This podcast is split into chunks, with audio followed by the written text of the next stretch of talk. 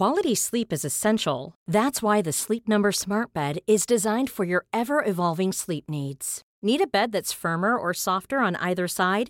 Helps you sleep at a comfortable temperature? Sleep Number Smart Beds let you individualize your comfort so you sleep better together. JD Power ranks Sleep Number number 1 in customer satisfaction with mattresses purchased in-store. And now save 40% on the Sleep Number limited edition Smart Bed for a limited time.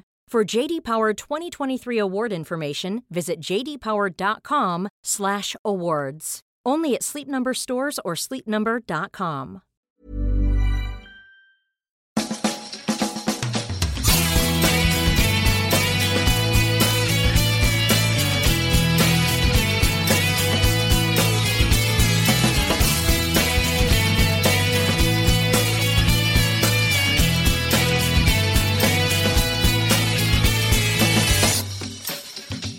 Hello and welcome to a brand new Arseblog Arsecast right here on arseblog.com. How are you? Hope you're well. Hope all is good with you and yours wherever you are in the world. Hope you had a good week. I had a good week. It was uh, it was enjoyable. It was quiet from an Arsenal perspective because when you win a game, big game or otherwise, it doesn't tend to resonate quite as long as it does when you lose. When you lose, you're you're analyzing and overanalyzing perhaps at times, and you're looking at all the things that went wrong and well, how do we fix the things that went wrong? And there's recrimination and all that kind of stuff. So the discourse, the conversations tend to go on a bit longer. Whereas when you win, I mean, what do you have? Got the old bench cam. I enjoy those. They're good. I like watching Mikel Arteta on the sideline, but I also like watching the crowd behind him as well. The people in the stands reacting to things the same way that he is. And then you have the the moments of the game that you go back to again and again,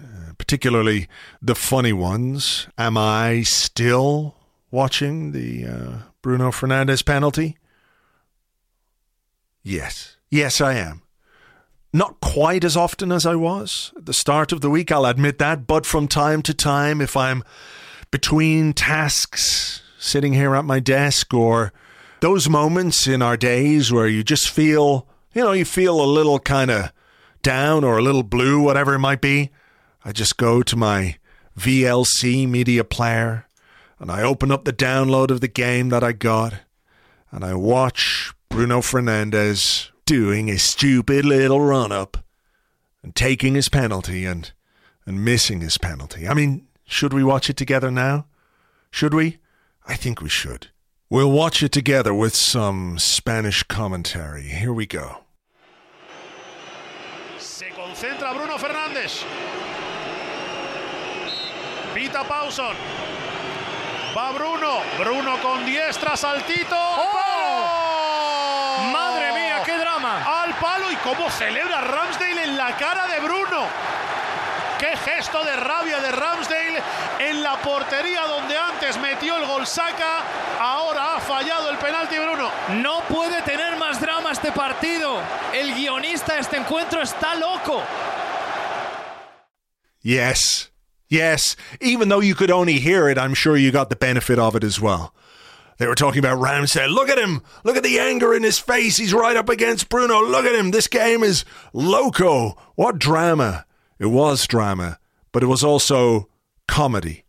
Not necessarily deliberate comedy, accidental comedy, like somebody falling and, and hitting their face, like one of those fail videos. It's not necessarily up there with the kind of ones where I know there's a guy, he's got a scrambler motorbike, so he decides that he will use a ramp made of his friends holding up a board so he can leap over a barn, but he squashes his friends and just goes face first into the barn. It's not quite like that. It's like someone trying to do their job properly, but just not being able to do it. And that's what makes it funnier. So that has kept me going during this week. It has fed and nourished my football soul.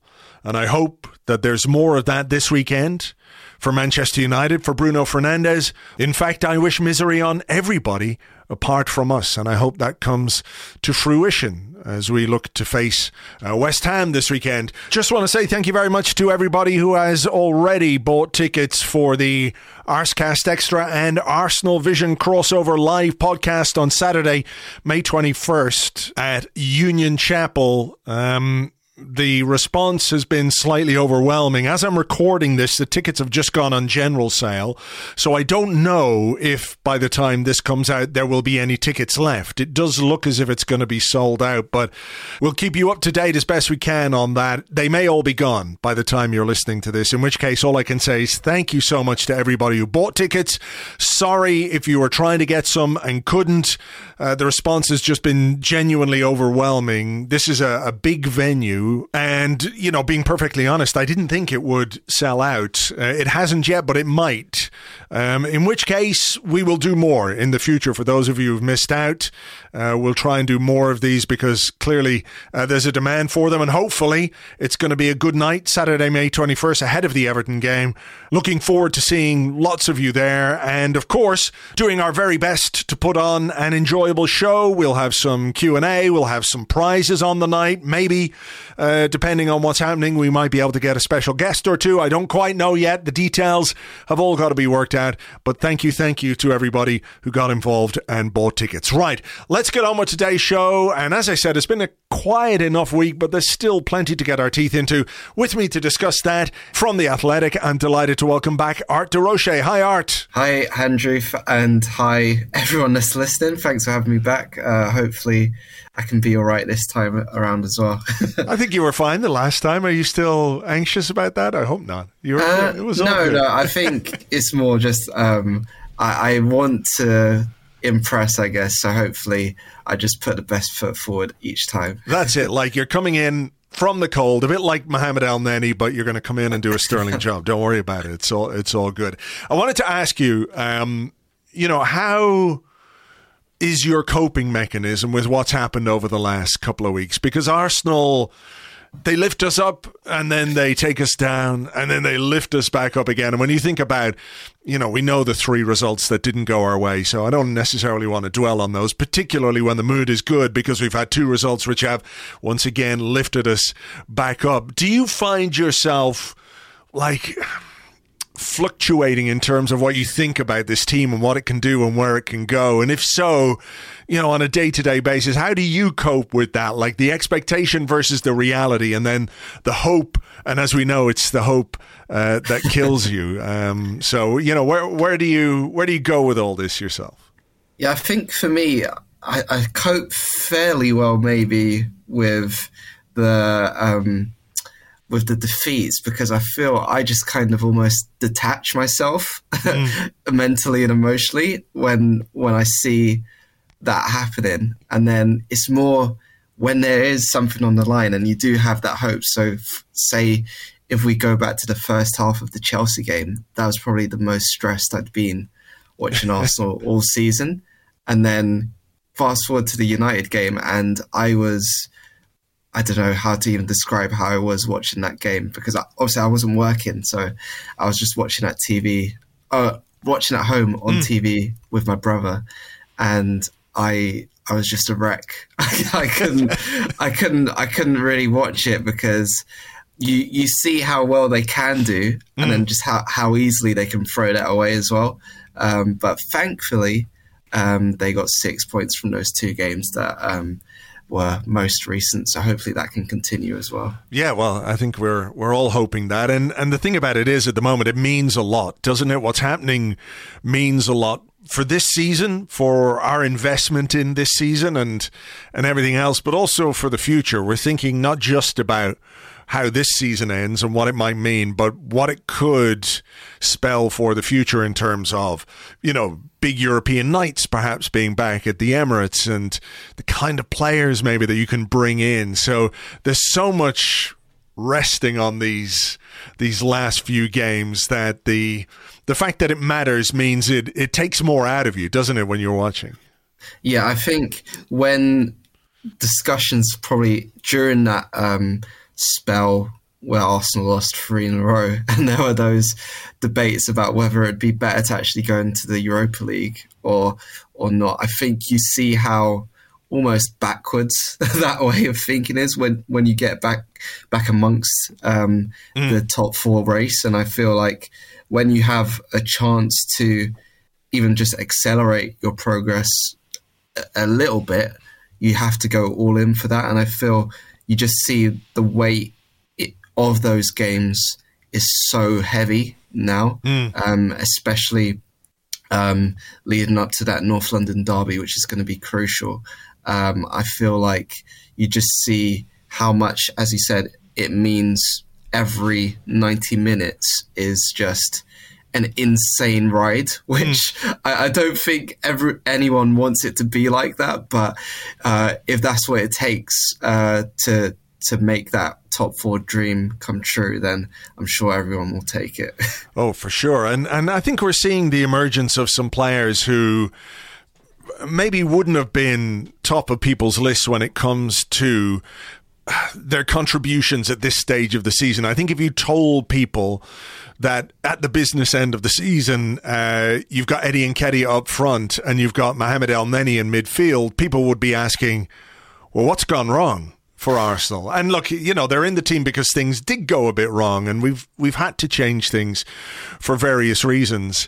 But the depth of squad and having squad players that you know you can count on is an important part of of getting the job done. And it's hard to you know, particularly when players get to a certain age, it's hard to keep them invested or interested or motivated, whatever you want to say.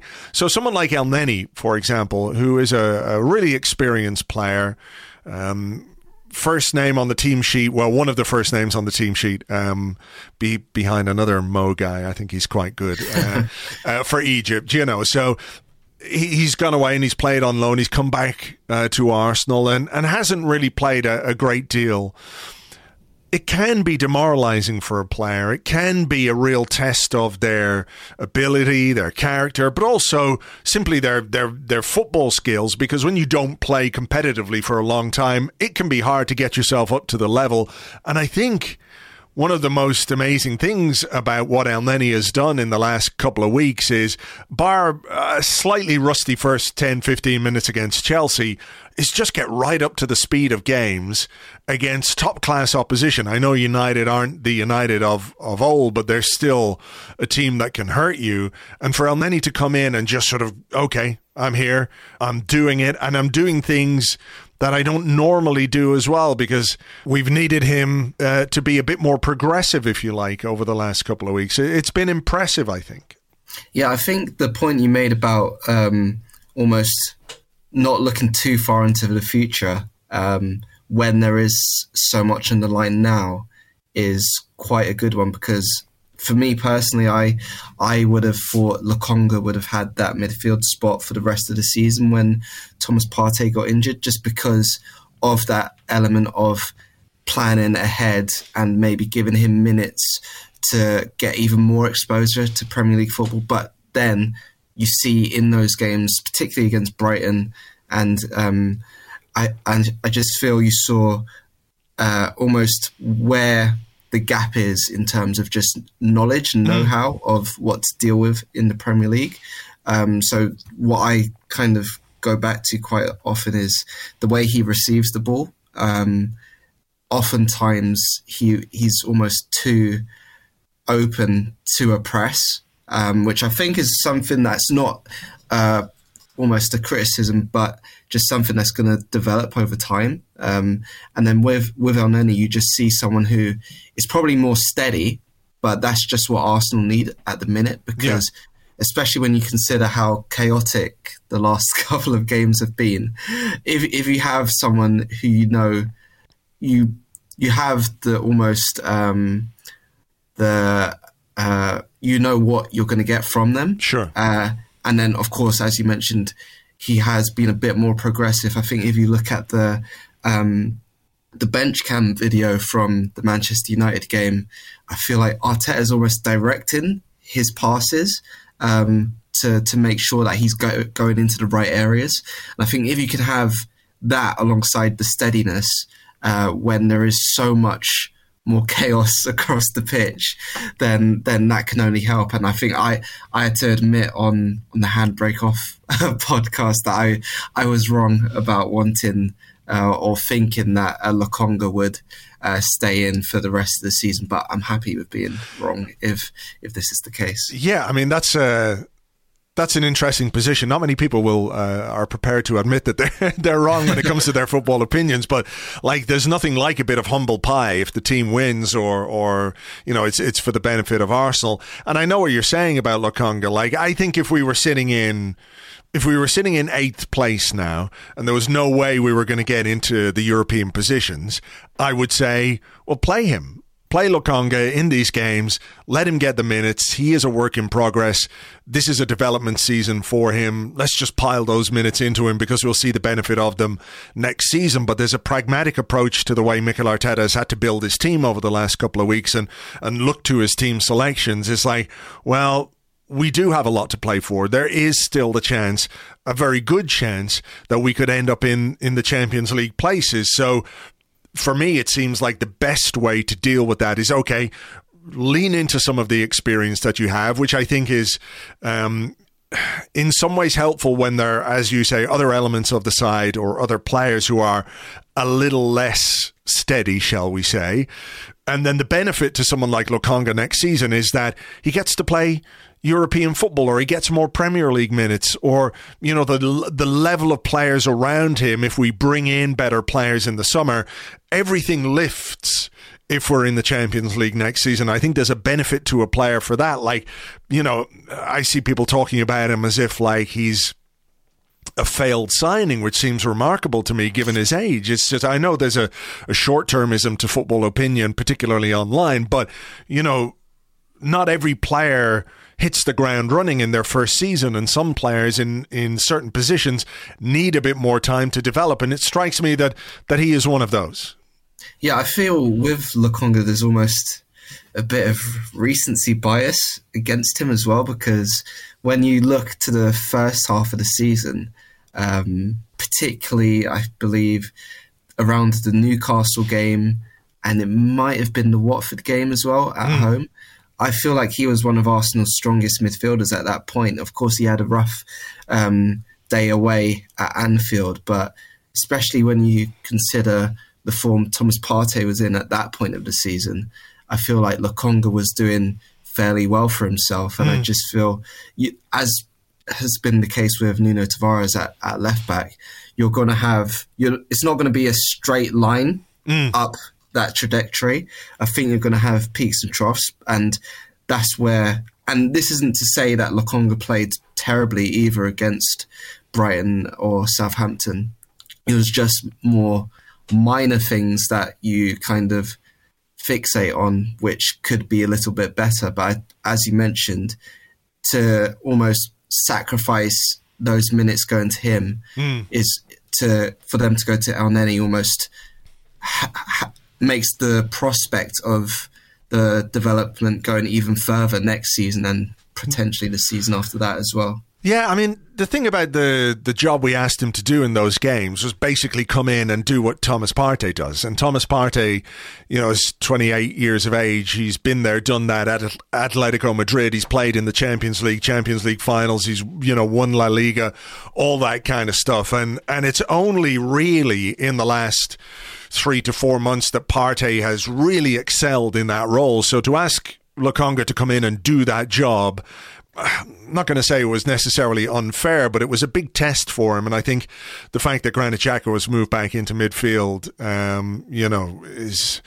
I wonder if he might have benefited from that in the first place. But then I think that speaks to some of the issues or some of the concerns that Mikel Arteta had with with um, Nuno Tavares. And we did have a question here um, from the Discord.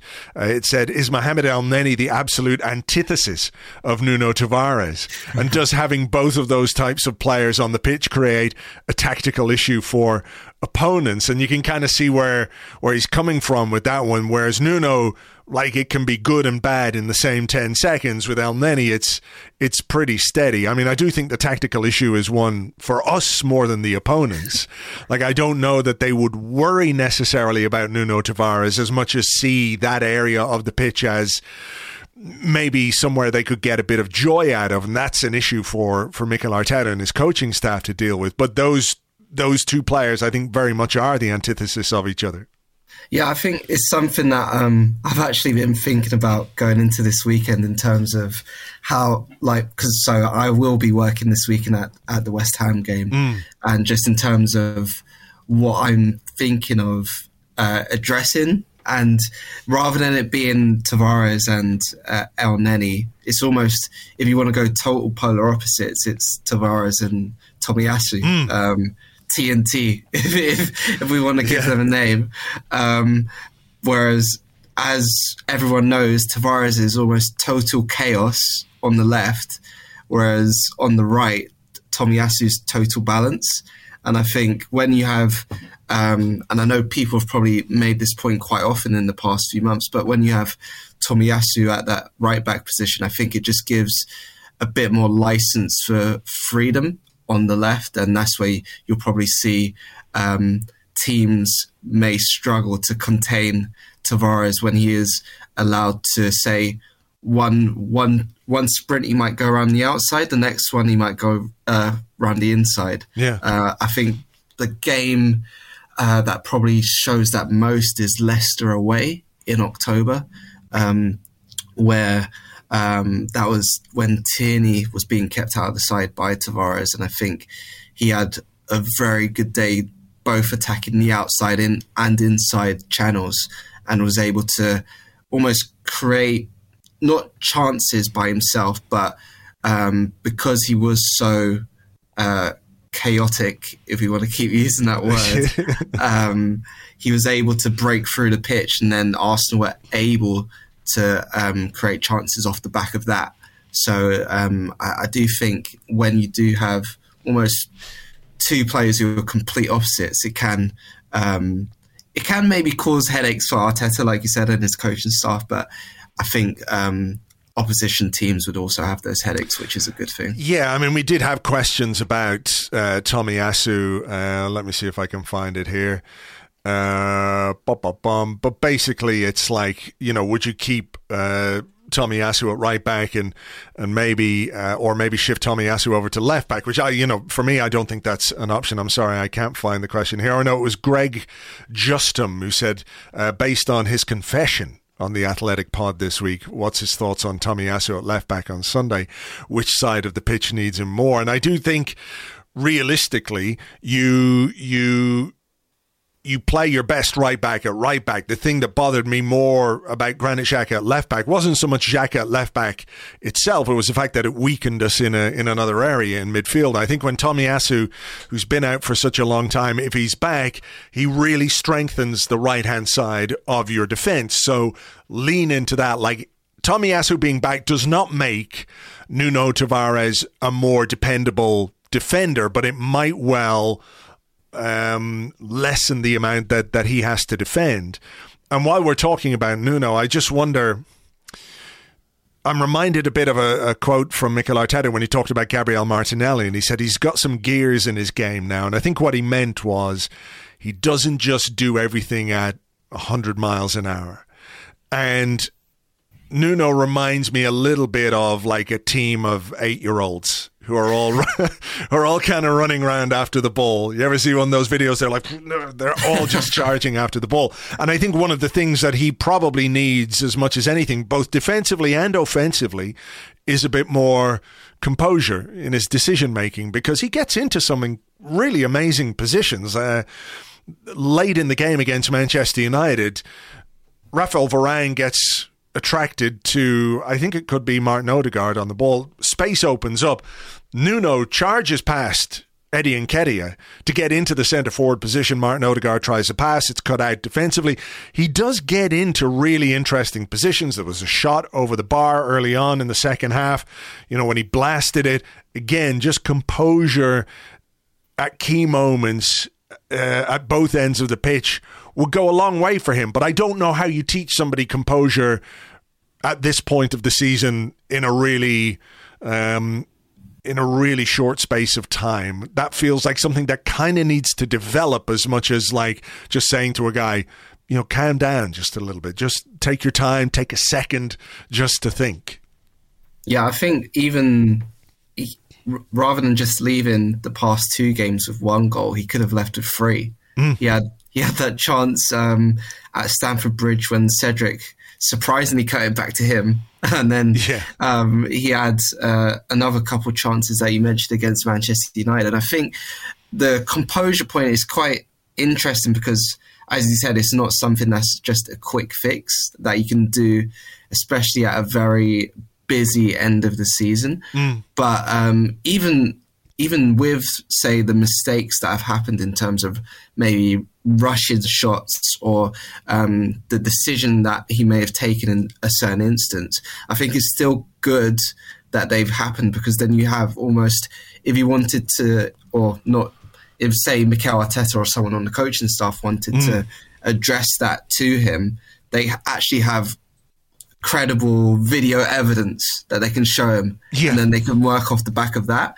So I think it may not be a, a quick fix, but even if it's just a little nudge on that, you you don't know if that could maybe influence the way he plays a week, two weeks later. But it would probably more likely be a season or two later. But I think, um, yeah, either way, I'm quite um, happy that um, not only has Mikel Arteta trusted him again to go into that left back spot, but um, there are um, still signs that he is getting into those encouraging positions that you mentioned, and then hopefully you, are able to almost um, just tighten up the game a bit more. Mm. And I guess that's something that's hopefully maybe a preseason, a proper preseason can help that um, because I, I do think especially like everyone sees the physical attributes. It's just about getting the technical attributes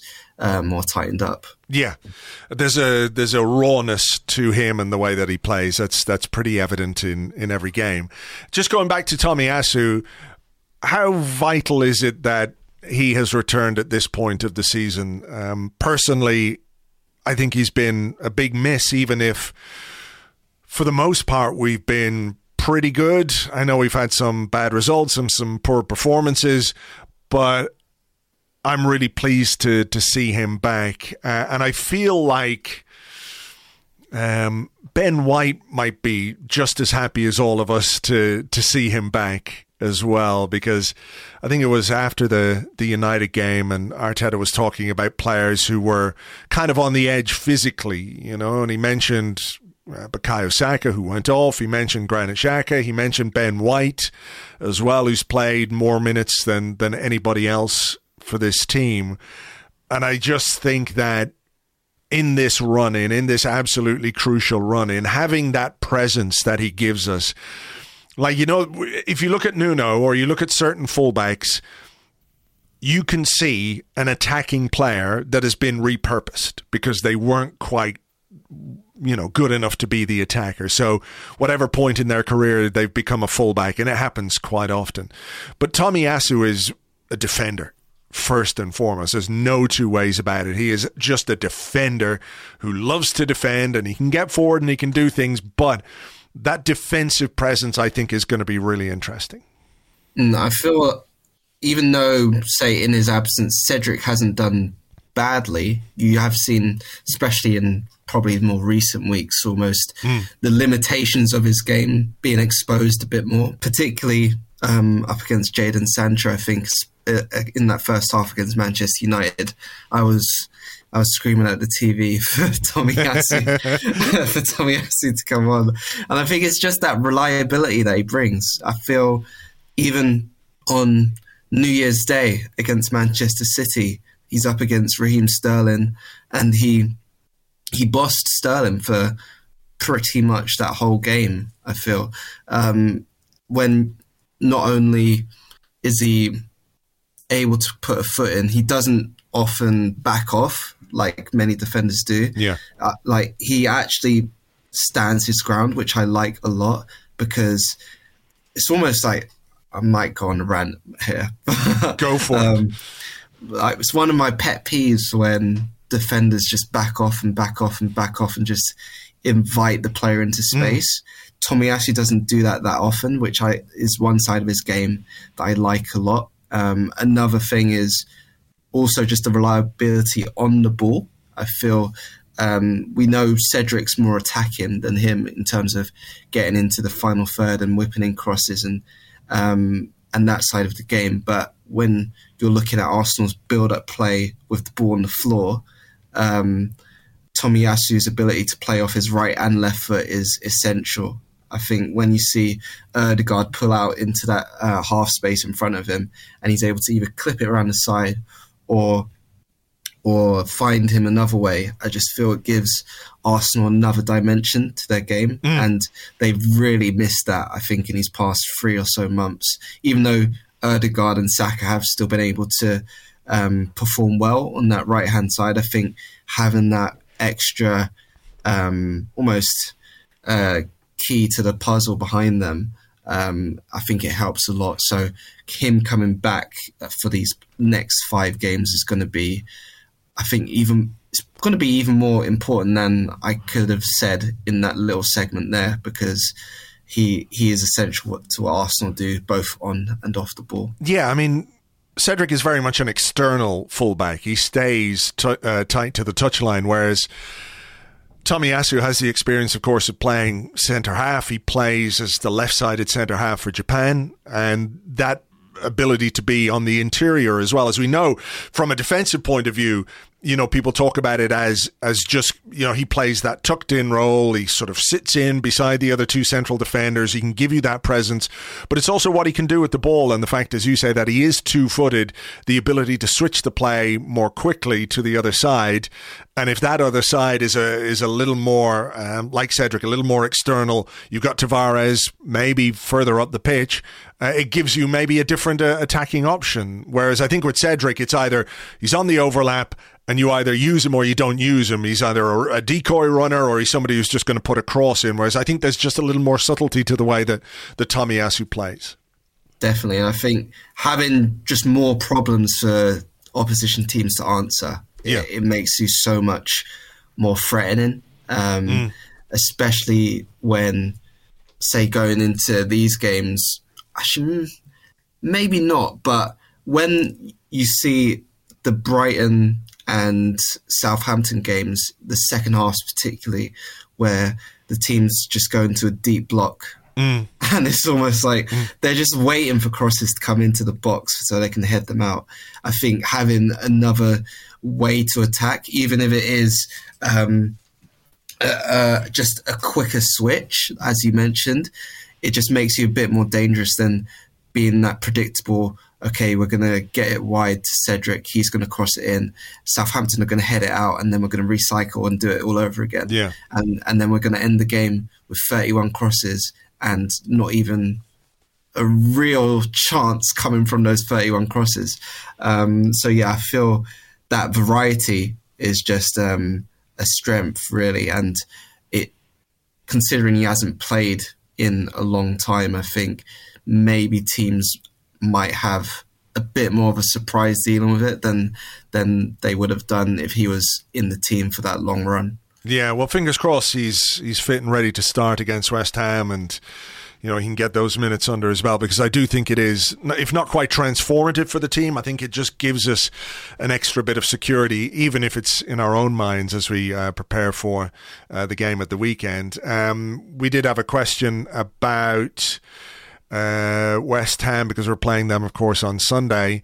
Uh, Jamie wants to know what do you think the ideal result is for West Ham today? They're playing in their Europa League uh, semi final first leg against Eintracht Frankfurt. Um, It'll be interesting to see what kind of a team they put out at the time of recording. Obviously, we don't know what that's going to be, how strong they go for that one, and then what the result is like, um, which then may inform their uh, their team selection for for Sunday. So something I think that makes them work in that second leg would be ideal for us. No. Yeah, I think you saw in their team selection for the Chelsea game, they went with a, a heavily rotated team, and then obviously Craig Dawson got sent off. So I'm not actually sure um, if their other centre backs have returned to fitness yet, but that'll be an interesting one to mm. keep an eye on um, because, especially with, say, the way Eddie Nketiah plays, if he's harassing a centre back that doesn't usually play centre back, that might work into his hands quite well. Um, but yeah, just oh, for West Ham, they'd probably, I reckon they'd be happy with a draw, even though this is the home leg. Mm. For Arsenal, you just want a performance that's draining. yeah, um, yeah, yeah. and then, and then you can go, you can go off that. But again, it's almost, I don't know if it's almost a mute point because Arsenal last week had that really short turnaround of a Wednesday night and a Saturday lunchtime kickoff. Yeah and they kind of built off that momentum.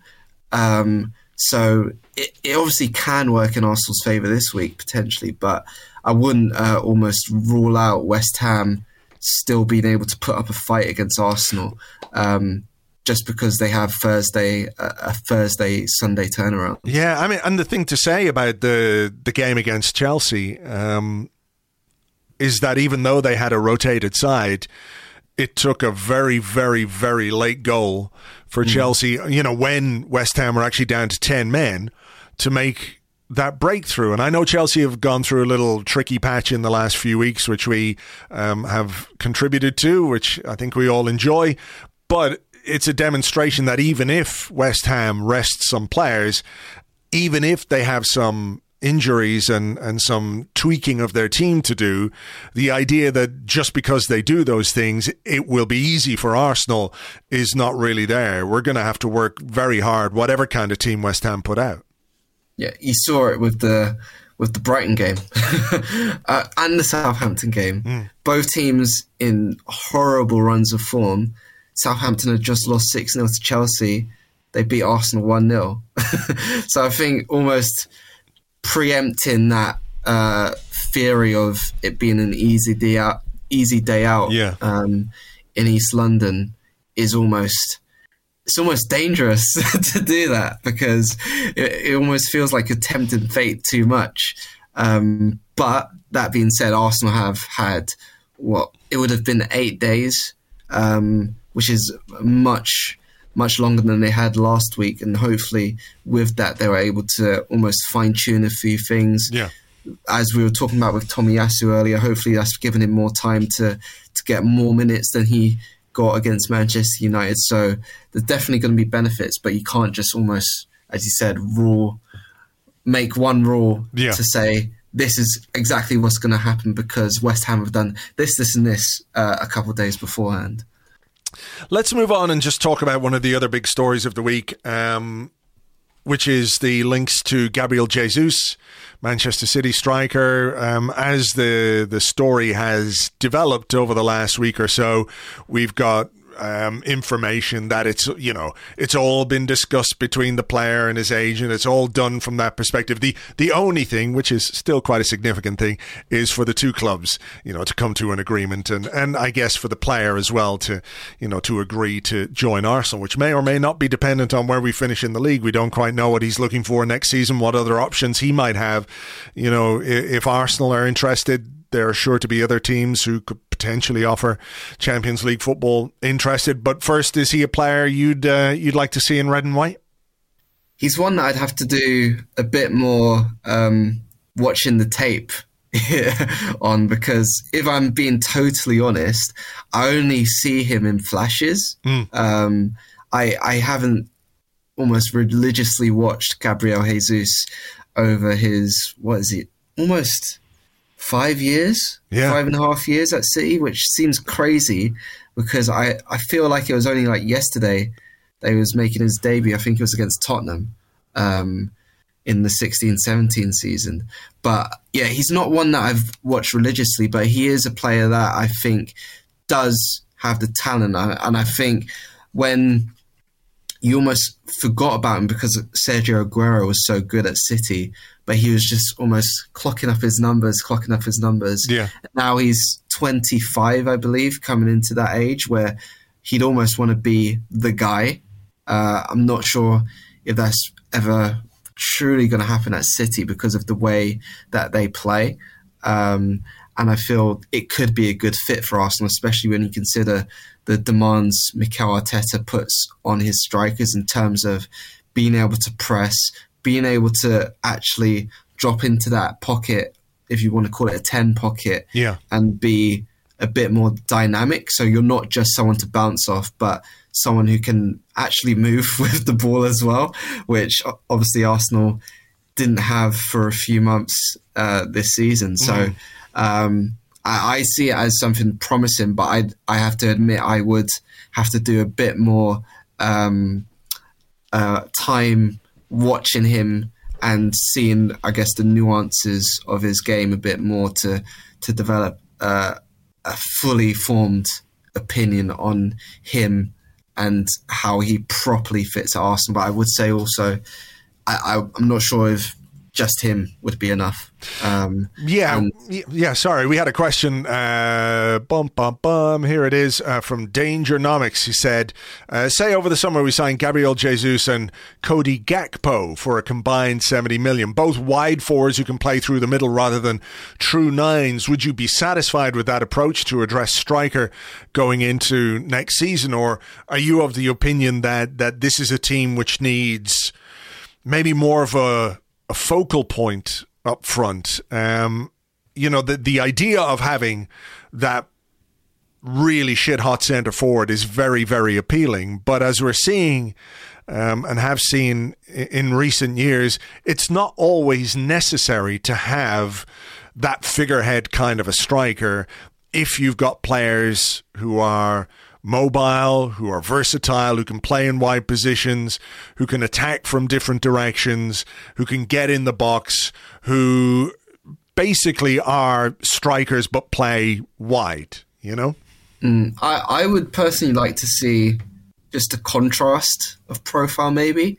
Um, and you you have that in Gabriel Jesus and um, Gakpo, where obviously Gakpo has been playing more on the wing um, throughout his career, but he's still got the attributes to perform well uh, through the middle. I think when you look at his height and his stature, you almost you if you weren't to know him um, or, or who he was, you would probably assume he'd be a striker. I think um, playing through the middle all the time. Sure. Um, whereas that's not te- uh, that's not always the case.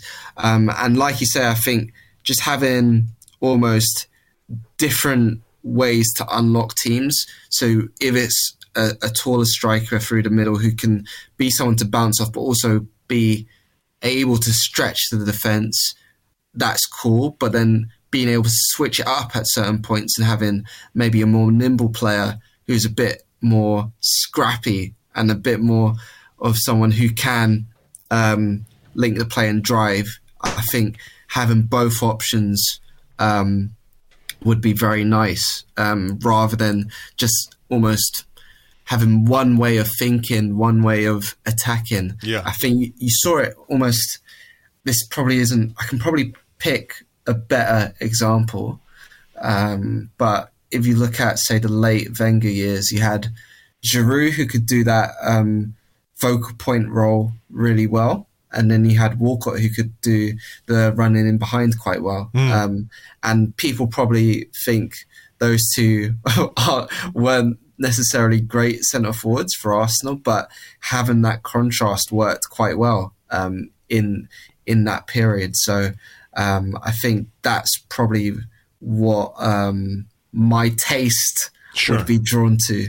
I reckon. Are you are you encouraged by the fact that somebody like Gabriel Jesus is on the shopping list, is a target? That's the level of of player. And I know some people out there have reservations, but we're talking about a guy who's 25 years of age, who's got a load of Premier League experience, who has won the Premier League title, loads of Champions League experience, lots of goal contributions for Man City over those five years and, and is heading into his best years as a player, heading into his prime, as they say.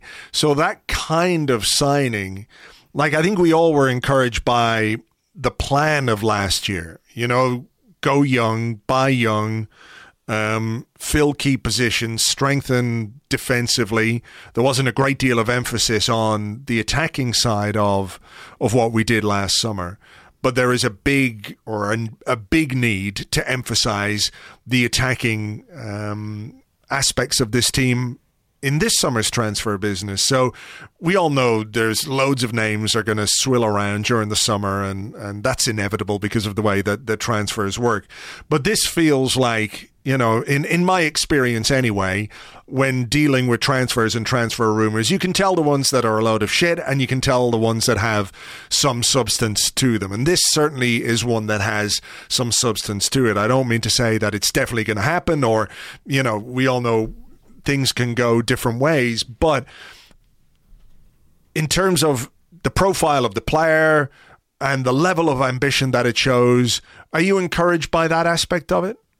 I think so. When you look at Arsenal's striking department over the past maybe three years. So if we just take Mikel Arteta's time in charge because he hasn't signed a striker yet, yeah, um, you've got almost the two polar opposites in terms of profile. You have the senior player who's coming towards the end of his prime, I guess, and then you have the really young player who hasn't really got the experience, has some talent, but hasn't quite found their rhythm, I guess, in senior football. So Eddie and Nketiah and Flo Balogun, if you want to include him in sure. that as well. And you just, especially when it comes to a striker, I feel you need um, someone who has the middle ground of that, almost as you say, mid twenties, has a decent amount of experience and just knows how to deal with certain situations, not just in the Premier League, but just top leagues in general. I feel you you need someone who is able to get through those moments where um, it's not going to be easy for you. And I just feel, as you mentioned, it is encouraging to see um, that what is being looked at is someone who um, has that experience, but it's not just token experience because yeah. you've seen timeless. Uh, it's been I f- I can't think of a proper example now, but you can buy a player who is say 27, 28 years old because you think they have experience and they don't necessarily add any quality to your squad. Lucas um, Perez. He, he, was actually in my mind. I mean, that's. I think. Yeah it's almost age doesn't necess- necessarily mean that a player is properly experienced. Um, having someone who has gone through those almost steps gradually, because we we have to remember, as mentioned before, Gabriel Jesus has not been Manchester City starting number nine since he walked through the door. He's mm. had moments where he's almost been deputy to Sergio Aguero. He's had moments where he's he's been their their starter. Um, he's had moments like like more recently this season where he's almost playing out wide and uh, finding a different side to his game. So I think someone finding someone who's rounded mm. in that sense is really beneficial. And then once you have that player, um, you can then maybe go for um, a more experimental kind of profile, someone who's maybe younger, who you'd want to develop in the same way that Arsenal have done with, say, the players that they bought last summer, like Odegaard, uh, Lokonga, Tavares, Ramsdale, and Ben White. Um, but with, say, the striker, striking department and especially central midfield, I think it's about finding those players with quantifiable experience. Yeah, I think that the thing that makes the Gabriel Jesus thing most interesting for me is is just how well Mikel Arteta knows him. He knows what his team is missing, and he knows Gabriel Jesus very well. So whether he you know feels like he can work his coaching magic and repurpose him to be that player, um, or that he's got the potential to do the job that he wants him to do, augmented by you know, if you're thinking about wide positions at Arsenal, Martinelli and Smith Rowe on the left, you've got Saka on the right. If you add somebody like Cody Gakpo or a different kind of player, you've got these interchangeable pieces. So he doesn't necessarily have that responsibility to be like the number nine where he's in the box the whole time, but to do um, some of the things that Lacazette did well, but also provide that bit of penalty box presence. And I do, I do think that's an interesting aspect of of of this particular link. But look, that's something for the summer. We've got a lot to deal with between now and then, um, and we better leave it there for today. Uh, Art, thank you very much indeed. Happy enough with that one? Yeah, thanks for having me, and um, I hope I was able to. Uh, better my last appearance, um, and hopefully next time I'm on, I'm on, I'll be able to better this one with a few less moments like that where I talk over myself and mumble a little bit. That's okay. We've all done that. We're all there. I do it all the time, so don't worry about it. Listen, great to talk to you. Thanks a million. Cheers. Thank you very much indeed to Art. You can find him on Twitter. He is at Art de Roché, Art de Roché, and he writes about Arsenal for The Athletic. This Mother's Day, celebrate the extraordinary women in your life with a heartfelt gift from Blue Nile. Whether it's for your mom, a mother figure, or yourself as a mom, find that perfect piece to express your love and appreciation. Explore Blue Nile's exquisite pearls and mesmerizing gemstones that she's sure to love. Enjoy fast shipping options like guaranteed free shipping and returns. Make this Mother's Day unforgettable with a piece from Blue Nile. Right now, get up to 50% off at BlueNile.com. That's BlueNile.com. Hey there, it's Michelle Norris. I'm host of a podcast called Your Mama's Kitchen. When I travel, I'm usually looking for a way to find a taste of home when I'm not at home. And one of the things I love to do when I am at home is entertain. And Airbnb allows me to do that. When I was in California recently, I rented a house that had a great kitchen. And when we were sitting around the table, we we're all thinking, we're in someone else's house. Someone could be in all of our homes as well. If you have a home, but you're not always at home, you have an Airbnb. Your home might be worth more than you think. Find out how much at airbnb.com/slash host.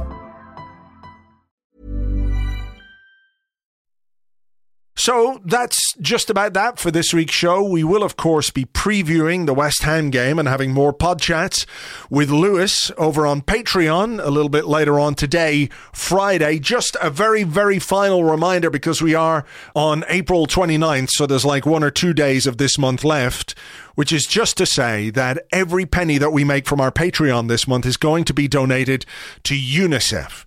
That's every single penny that comes in via Patreon will go directly to UNICEF to help kids around the world who are impacted and affected by the horrors of war and conflict. And hopefully, we can go some way to making a small difference to many lives. If you sign up right now at patreon.com forward slash arseblog, you get access to everything that we do preview podcasts, our back catalogue, the archives. There's a free audio book, Discord chat. All of that is available straight away. And your money this month will go to UNICEF. You don't have to stay for longer than a month if you don't want to. Just sign up, make your donation, take all the good stuff. It will be our pleasure to give you that as well as making this donation. So to sign up, just go to patreon.com forward slash Arseblog. Right, that's that. Here's to a good weekend for the Arsenal. James and I will be here on Monday with an Arsecast Extra. Please join us for that. Until then, take it easy, folks. Bye bye.